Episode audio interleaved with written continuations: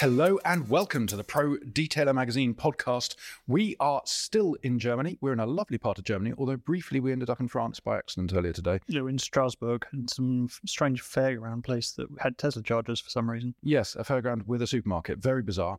But enough about that, more about where we are. We are at the HQ of Menzerna and we are being joined here by none other than chemistry guru, lab technician, boss of all things white coated, Mr. Kai Seidel. Say hello, Kai. It's it's not going to bite you. Hi, my name is Kai. I work as head of the laboratory. Yeah, And um, you, how long have you been working here for? I'm uh, work for Sana since 2007, so it's now over 15 years. A really long time. I was about to say you only look about twenty five. So did you start young? Yeah, I did start really young with 16. wow. 16 on a chemistry set. That wouldn't work as well where I'm from. That was a drug reference. Don't worry about it. Um, so, uh, when you started working for Menzerna, what? Well, why did you start working for Menzerna? What what drew you to it as a sixteen-year-old? Surely it should be football, rock and roll, girls. I mean, but Menzerna. Yeah, I uh, just looking for uh, a job, and then I will look around which possibilities are uh, there, and then I found the uh, yeah the job as a chemical lab assistant. So it's uh, three and a half years for training. So that was the reason I, why I started. You know, with with with 16, you don't w- what to do in life, just want to earn money and do do something. Yeah, I mean that's worked for lots of people. Getting into chemicals at that sort of age. Um, did you at school? Were you into chemistry at all, or what? What was kind of your your thing? Yeah, that, that's the thing. I, I was really interested in chemistry, and the important thing for me is chemistry is in everything. So with this uh, training, I could do a lot of other jobs. I have a lot of possibilities. Mhm. So But you stuck with Menzerna for a Yeah. long time. So it turns out that when it comes to chemistry, your real thing is is making abrasives. Yeah. That's that's what that's what gets you up in the morning, as they say. yeah, sh- definitely. Funny because people say I I have an abrasive personality, so probably want to study me a little. Put him under the microscope. Um, and we have been wandering around this amazing HQ, and with the little bits and bobs that we've seen, particularly your lab is very smart indeed. Um, and you're in charge of how many people work in, in your lab?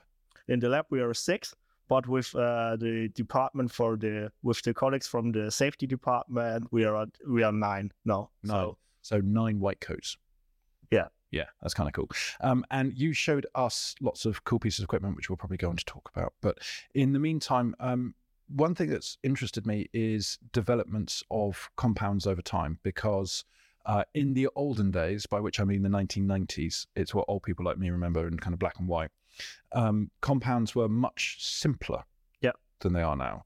Um, and then with the development of various things from a hardware point of view, like the, the long throw dual action, for example, um, and with compounds, has now made paint correction and detailing easier than ever. Um, and on that basis, could you tell us a little bit about the developments in compounds during your time in the last what 15 years?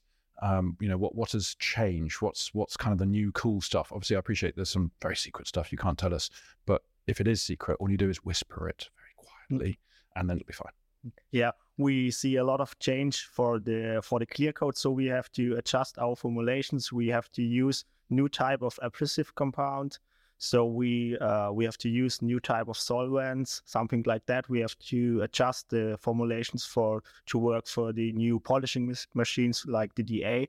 So we have to do a lot of changes just for the raw materials to to mix together new raw materials, something like that. So I remember it was it must have been three or four years ago now. It was before COVID, I think, when you um, brought out water-based stuff because, as you said, all the stuff with the solvents before those solvents are no longer ideal to use, um, and so people are moving towards solve uh, to water-based compounds and stuff. Was that that was a big shift for you? Mm, yeah, but normally all of the polishes are water based, but you put solvents inside. You have to to work on the solvents. You have to use other type of solvents which are less hazardous. So that's, Gotcha, that, okay. that are the big changes we, we do right now. So they still have solvents. It's just that Yeah. they're not as dangerous. I imagine lower VOC and that Yeah. sort of thing. Yeah.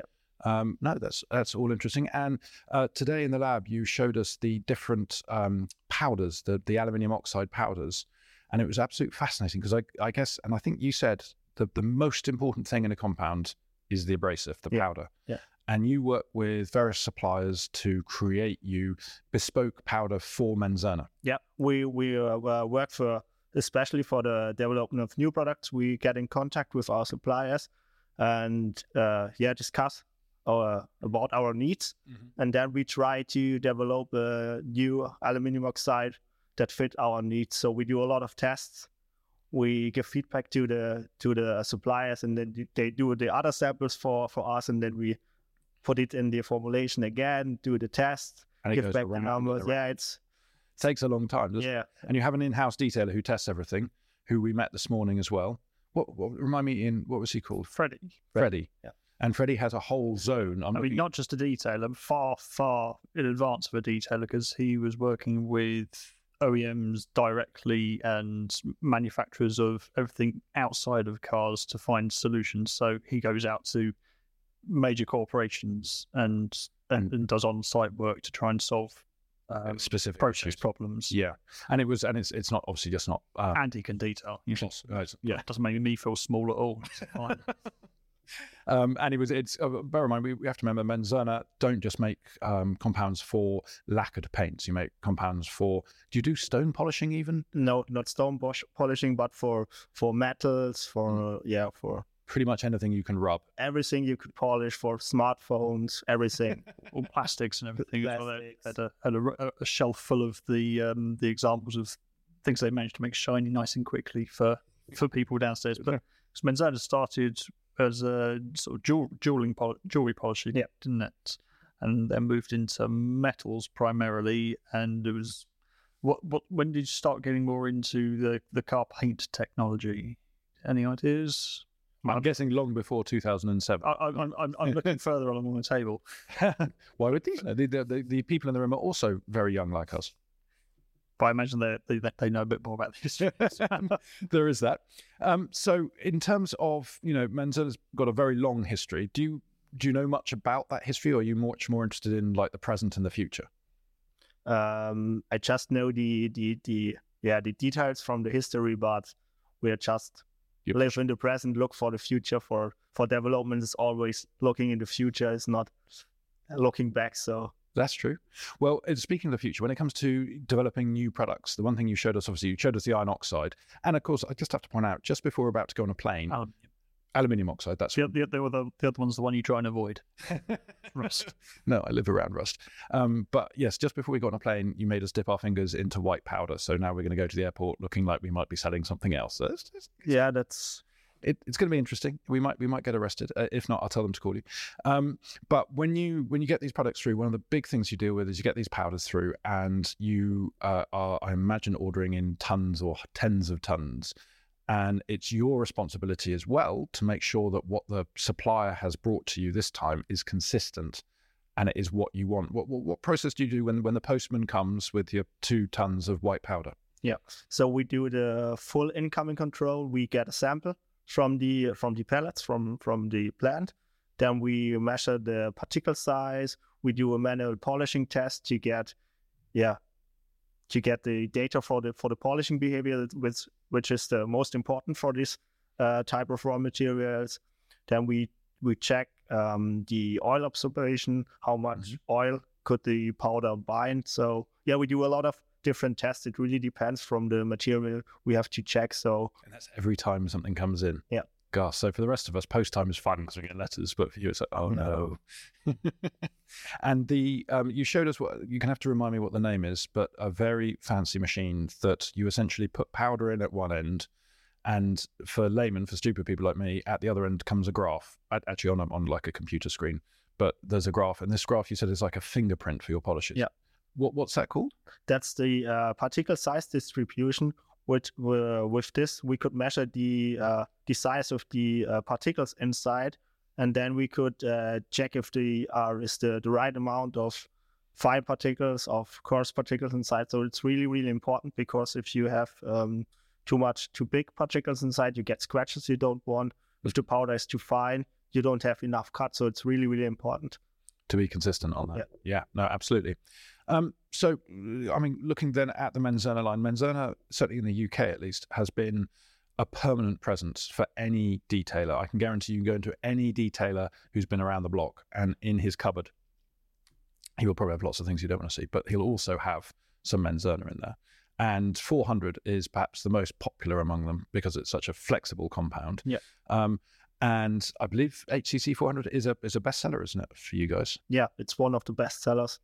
And um, what what do you think is really special about the product? Why do you think it does so well? Yeah, because it's the combination of uh, really good cut and the um, the surface you get after the, the really good gloss, the really good condition condition of the surface you get after you. For most of the cars, you don't need a second step just for the black ones, but when you go for a red or blue car, you don't. In my opinion, yeah. it's just a one-step compound. It really and it offers a really great cut, which but also a really good surface after polishing. That's so what that's what's the yeah, Yeah. what all the customers want. it is the holy grail, isn't it? Something that can refine down the best at the same time as taking out the biggest defects.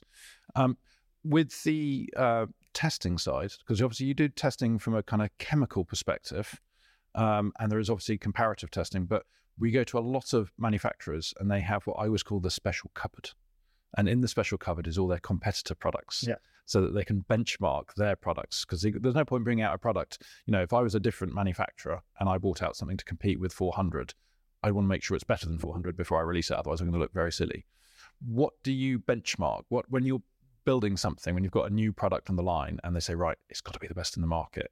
What do you reach for? Who do you think, right, we've got to beat these people to make it good enough for market? Yeah, we just uh, take a, a good uh, overlook of the market. We check all the compounds which are the competitors. So we're looking for the one-step compounds. Then we we test it against each other, and then we see which one is the best and what we could do better than the best ones So to it.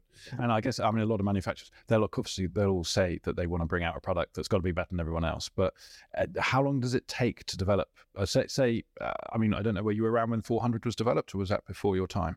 no, I'm I was around. So You were that. yeah. How, how long did it take from an idea to a bottle on a shelf? uh, it really depends. So sometimes there are products which go really fast. This would be around half or a year, Mhm. but sometimes we need more than two years because it really depends from the from the suppliers also, and from all the other departments in the company. We have to check all these uh, safety uh, regulations. So it's a really really big. Uh, Big undertaking, big Yeah. project. I suppose because if you're going back to them and say right to your suppliers, we need this change, they could take a month doing that. yeah, or longer. and then and then once you've got it and you're ready for say beta testing sending it out to people say what do you think? And then it's got to come back again get all the sds documentation written up for it get the then you've got to talk to the marketing department. They've got to design you a label. That can take a year or so i would imagine because they've got to have you know all their meetings with teas and coffees and square rim glasses and throw ideas around and spitball and stuff like that and um, so once you've done all of that, you then have got to introduce it to your trading partners. So you've got to talk to, I guess, your sales, your distribution. You've got to educate them about it, and then it gets onto the sh- the, the shops, and then you've got to promote it to your customers and remind them, hey, there's something new. You've got to try it. So, yeah, I can see what it takes a couple of years to to get to that stage. Um, how would how do you describe the Menzerna line to be structured? Because this is another topic. Is in terms of names, because you have so many polishes, you have to use quite you use a lot of numbers, for example, for your, for your polishes. So if you've only got one or two, you could call your polish, you know, fine cut and coarse cut. Yeah. But because you've got so many, you need to have a real structure. How, how do you kind of design that system? Yeah, this is uh, really hard for us from the lab because we have internal numbers for the re- for the formulations. So, it's, you- yeah, it's we have a completely other uh, naming system. But yeah, to to describe the system, we have the uh, the standard products, the standard range, Mhm. which works in most of the cases. But if you're needing some something uh, with a more special uh, application, you could change it to a special product. We normally you have two or three products in the same um, in the same segment Mm. to which you can change. You can swap them around. Yeah, That's you right. can swap them around. Uh, some people want a much more oily product or want a, a product with uh, that works with lamb's wool or something like that. You Mm. could could change it like uh, for what application you need. So it really depends. But when we the the standard products are uh, mostly used for yeah for the most applications. But if if there is a special need, we find you find a solution for it. And actually, this is something we weren't able to get photos of this because it was top secret, and I got some very dirty looks I'm not allowed to take photos of this at all. But imagine a whiteboard that is as long as two rooms stuck together. It's about six meters. Yeah, having the rooms. Yeah, rooms for a standard measurement. Um, that is, it say tall as a six foot tree. it's about 10 meters long all right and it's long um, and it is a it's kind of an ideas and development progress board and it stretches the length of your lab that's that's how long it is and we did have photos of that um, and uh, so at the beginning you have all these ideas and staff are encouraged and i imagine it's mostly kind of guys like you with the big brains who thought oh let's try and have a go at this for the project and then the kind of management the steering committee they say, "Oh, we like the idea of this. Let's put this forward." And then you know maybe the marketing department come in and they say, "Oh, yeah, we can sell this. This works." And then it kind of goes along progression. And there's about five or six different stages it's got to get through. That's really cool, is it not? Yeah, yeah. That's that's how we have to um, have to work because there are always a lot of ideas. We get ideas from customers. We we do the the uh, ideas by ourselves. So that's we cannot work on all projects. We have to decide uh, which project we work. So the uh, colleagues have to bring the correct numbers. We have they have to tell how much tons they want to sell of this yeah. compound, something like that. And then yeah, then then then the the head of the company and the directors of uh, R and D, marketing and products uh, discuss together which product we work on. And then after that, then you I, get the orders go. Yeah, yeah, yeah, I got I got I got the the order by by my director, and then we would start with uh, brainstorming what we what raw materials we could use, what are the competitive competitor products, something like that. We just want to to get an impression for the project. Then we make a detailed uh, project plan, mm-hmm. which yeah, it, it's called the stage gate process. We have a lot of uh, milestones. We always have to check if what we do if, if it's right, if we are on the right on the right way. Mm-hmm. Because in development, you can do a lot of things and we have to do it efficiently. So we always have to do check the numbers. Are we on the right way or I can imagine. I mean, it's great if you develop, say, this amazing new product. Say, look, it's absolutely perfect. The bottle looks cool. The product works really well. The only problem is it's a million pounds, and they'll be like, "Well, yeah, no, we're not going to sell this, are we?" Do now on that board, um, the the little kind of what do you call them? The, the markers, the things with the ideas on. Have you, how many of those are on that are your ideas? Uh, not so much. not so much. Are there any when you read that board in the morning and you see that somebody has come up with an idea and you're thinking, I don't have a clue how that's going to work, and you're hoping it doesn't. You're hoping no, no, no, push that down the board again, Just knock it onto the floor. yeah, whoops, that's gone. Like a or are there some that you say, hey, that's going to be really fun to develop. I want to have a go at that, and you just kind of just move it up the board. Nobody's looking. You just go oh, like that. Yeah, there we go. Do you ever get that, or are you bet well behaved, good employee? Uh, both. no, that that that that's exactly the point. There are some projects that are uh, more fun than the others, but yeah, we it's always fun because we are really uh, free in how to get to this goal. So we are really flexible. We could make it with our own ideas. We mm-hmm. just we just uh, have to uh, make sure that we reach the goal. So, but the way uh, to the goal is depends from the from the employee and yeah. Yeah. And yeah because you were saying on that on that long whiteboard of plans i remember the only one i remember is analysis. And then what was the other one you called? Something gating. Yeah we do the the analyst then we do the what we call development mm-hmm. in which we mix the new samples and then we do the the, the, the tests yeah. with the samples but sometimes yeah. And then we do the uh, tests with the customers or we test it on customers we test it with with customers or with experts from the from the market too. Right. Because when we when we we we we, we do a lot of polishing uh, by ourselves, but it's just only our opinion, our view. Yeah, you, and, and you need somebody who's going to give you the truth, don't you? you yeah. Say, oh, this is brilliant. This yeah. is brilliant. Yeah. It's not useful. And and a lot of methods are uh, standardized in in the lab, so we just do the standard process and do that, so we can compare the results. Yeah. But we don't uh, change the machine. We do it all with one uh, type of pad with one machine, and just to that we could compare it. We can do. We cannot uh, cover all all the other. Yeah, you can't cover. Maybe you're polishing in the rain upside down using a goat's wool pad on a crane. You know, you can't simulate that. Yeah, you could. You, well, you could. very pointless. Yeah, you need somebody idiotic to do that with a mains power drill in the rain. Do actually, available by the hour. Do you actually do any polishing yourself? As do you, you keep your own car polished up, and does that kind of uh, just have you ever taken anything home from your experiences Yeah. there and, and, and tweaked formulations like that? Yeah, we we do uh, a lot of polishing by ourselves because it's the the really uh, good point in development when we change the the formulation. Then we could see by our own eyes how it affects the polishing results, and then we get we get a better understanding for our development. So we we we just polish with the uh, standard process. So, but we do a lot of polishing by ourselves in the lab, and then we give it to to the colleagues to Freddy from the application, and he runs a lot of more tests. Gotcha. So after all of this, after all these developments, and obviously everything is kind of fairly similar because it's an abrasives company. Um, but what product is your favorite project in the Menzerna portfolio? Yeah, my uh, favorite is the uh, three in one one stem comp- Okay. compound because it's yeah It's easy. It's It's- it's, it's- well lubricated. it's it's easy and it covers most of the of the needs. You have a good cut, you get a perfect uh, surface after that. You got also a little bit of sealant on it, so it's for me it's always about efficiency. So this is the most efficient product in our in our range for me. and that that includes kind of waxes and and I, I, does it would you admit to including fillers or is it just the wax as the focus on it? Because i know it offers some sort of protection doesn't it afterwards hence being a three in one.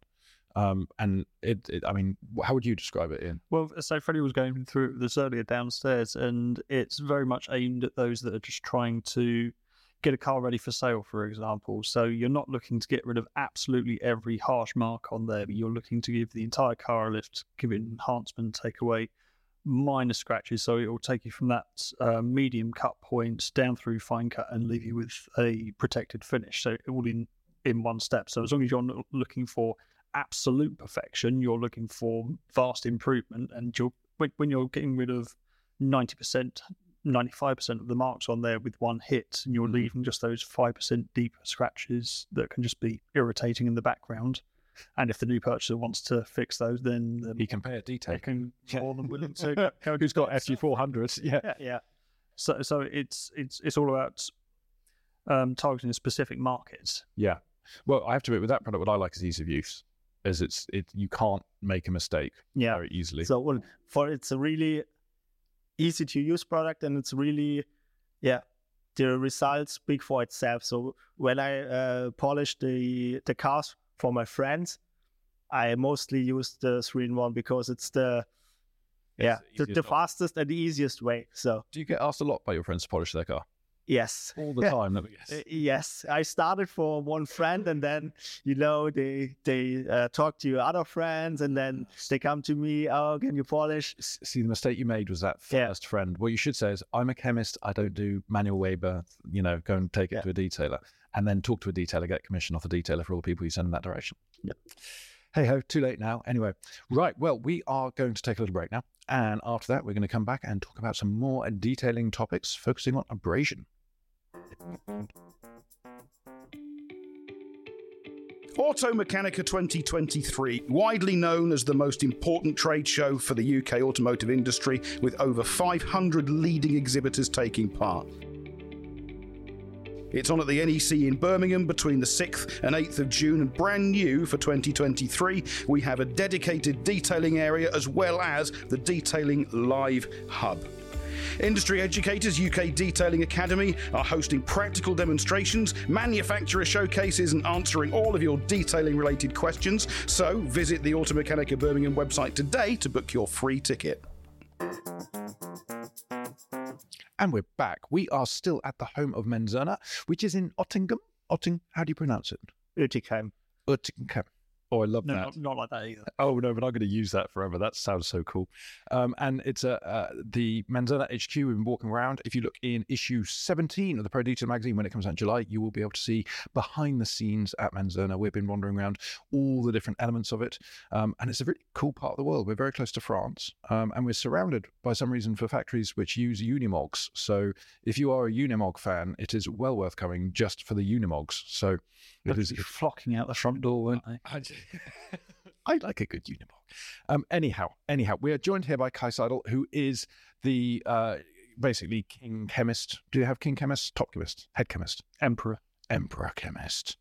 Um, his test tubes are bigger than everybody else's.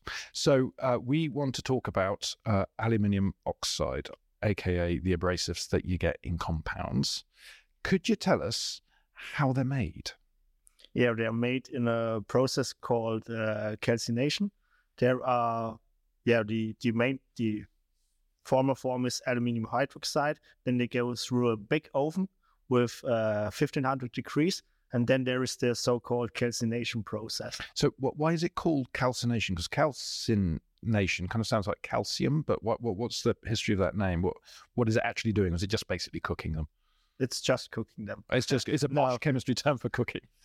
No, I, I'm not sure why it's called calcination, to be honest. I mean, can you do it in the microwave at home, or, or probably not? I think you don't get this high temperatures to to do it. It's true. That's true. Okay. So sorry, I interrupted you. You're at 1500 degrees in an oven. The aluminium's there. It's all toasty warm. What happens next?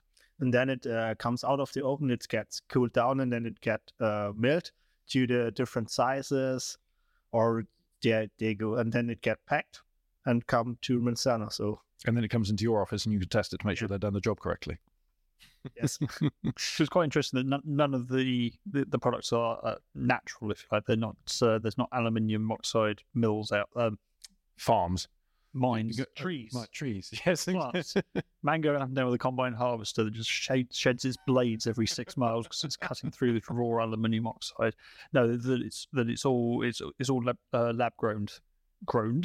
It groaned. Yes, it's synthetic. It's been a long It's- four days. I can't do I can't do language anymore.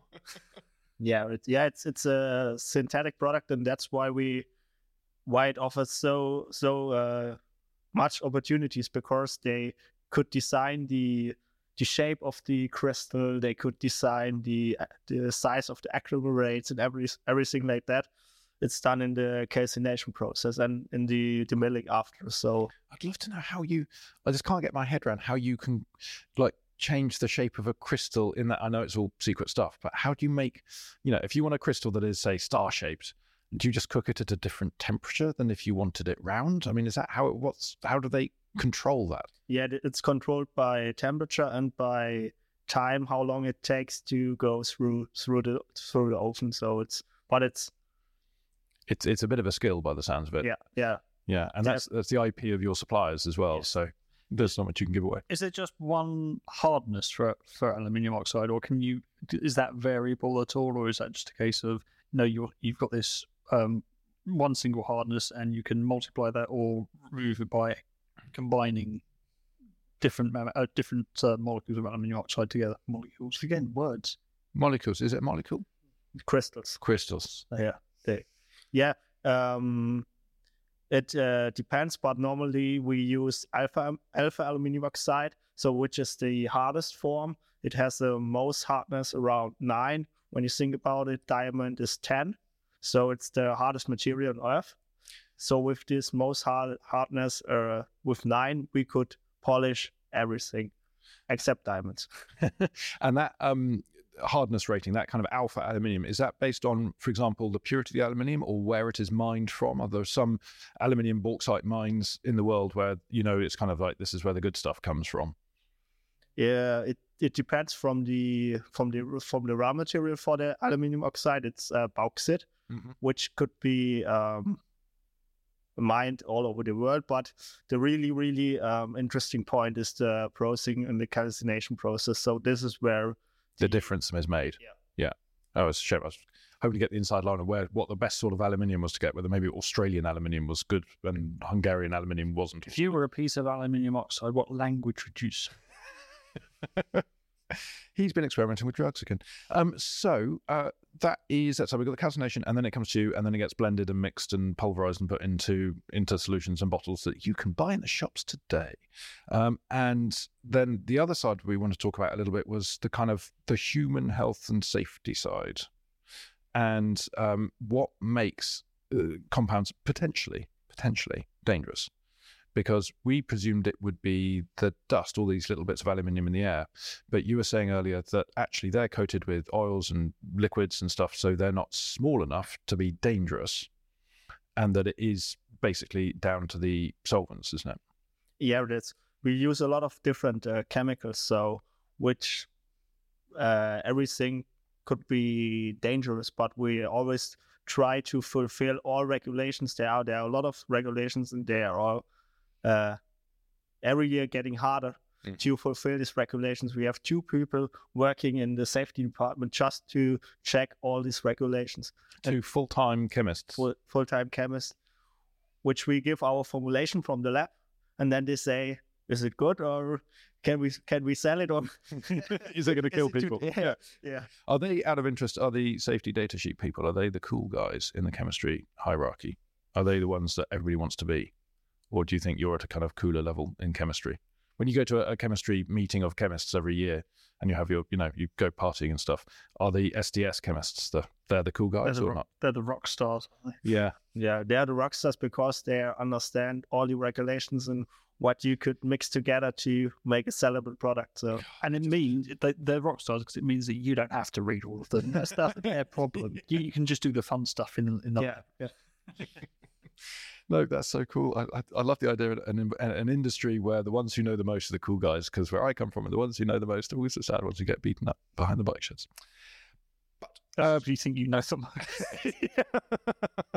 Just sitting here, bleeding and crying at the same rate. Anyway, So PPE is probably is the the the big missing link um, in terms of safety, rather than what's being created by by you in the laboratory. You can only make things so safe.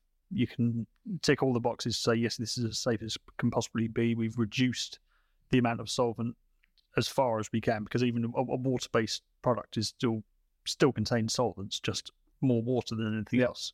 So the, the the the biggest sort of safety risks are for people who get it on their skin, who work with it in enclosed conditions for every day, if you like, uh, without ventilation. So they're breathing in whatever's left over, um, solvents being absorbed through the skin, potentially getting ice. So if you're not wearing PPE, you're you might as well just not use the latest, safest thing because it, it's still going to potentially cause you problems if you're if you're not following the guidance and the, the, the basic instructions on the bottle. Yeah, definitely. Uh, just wear your safety clothes, wear your safety goggles, because when you, even when you get hot water in your eye, you you could. Uh, well, I was about to say, I mean, 400, great product, but you know when the 400 is really bad? It's when it's in your eyeball. Yeah. Then it's really bad. Yeah, that no- whole cut thing, that's not so good. Unless you've got a scratched eyeball, and if you do this really fast when it's in there, and it, it, it slowly breaks down over time, and if you use the uh, the three three in one, then you get a nice gloss waxed finish over it as well. Yeah, but the key is what you need to do is then squirt your panel wipe over the top to make sure you haven't left any fillers in there, and that also really stings like a bitch.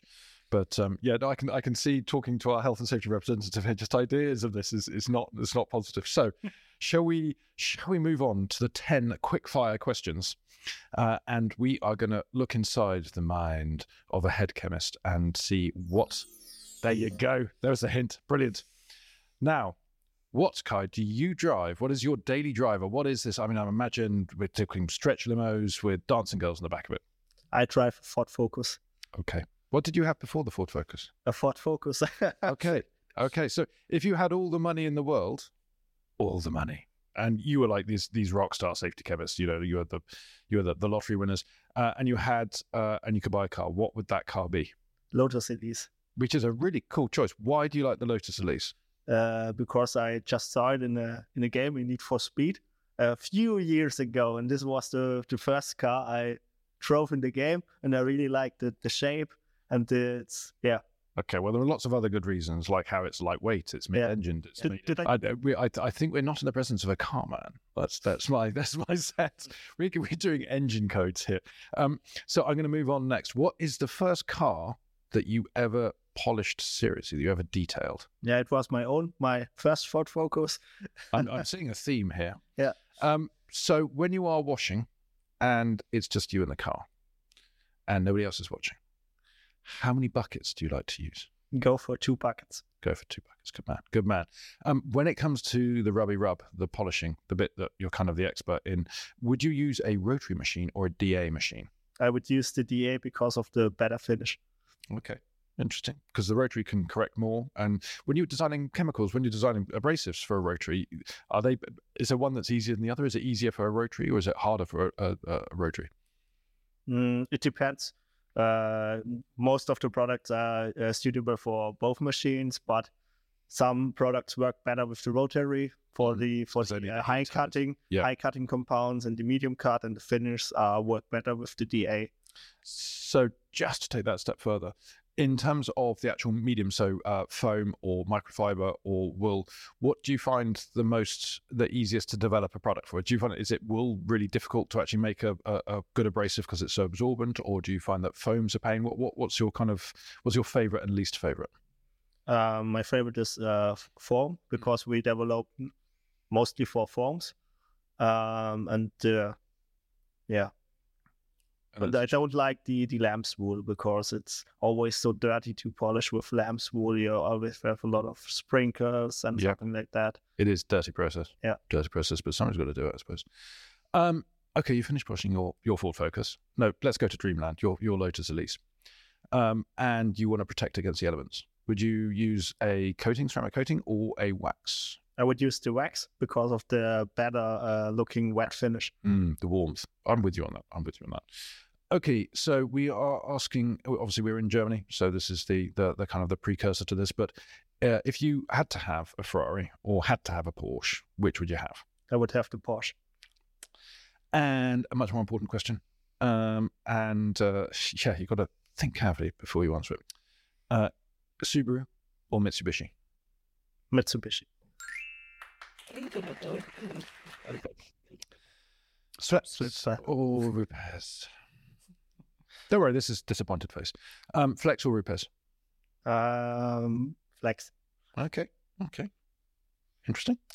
So, your Sunday. It's your Sunday. You've done all your chores. You've done the family stuff. You've done church. You've done work. You, you, it's just you and your Ford Focus. Do you spend your time cleaning it and detailing it, or do you head for the hills and go out for a spirited drive?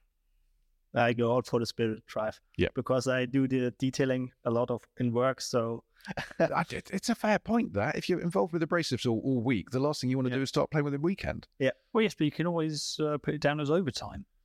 Ooh, that's a point. Yes, it's all I will part of try. testing, and it's if you do it the weekend, it's time and a half. So Yeah, testing and double rated. That's pretty pretty good. going. We we we can't help but help people coming. we're very helpful people. We're very helpful people. Let's However, help these people by leaving. well, normally I use the cars of my friends for, for testing new compounds. So yes, I don't, I don't want to risk it on my own because I know. And uh, yeah, that's that's cool. Well, anyway, look, it has been awesome fun. And uh, thank you very much for showing us your lab and all your machines. And as I say, it'll all be in issue 17 of the magazine because you've got some very cool machines that do some very cool things. And I did sneak some photos of them. So as long as we get that through the photo police, uh, we'll be able to publish them and explain what they do. And I've got lots of photos used. So if anybody's wondering what Kai looks like, uh, what a superchemist looks like, well, we're gonna we're gonna reveal him to you. Uh, but in the meantime, thank you very much, Kai. Uh, it's been an absolute pleasure having you on. Thank you. Thanks for having me. Had a great time too. cool. Well, it's goodbye from me. That's goodbye from me. Goodbye from me. Thank you.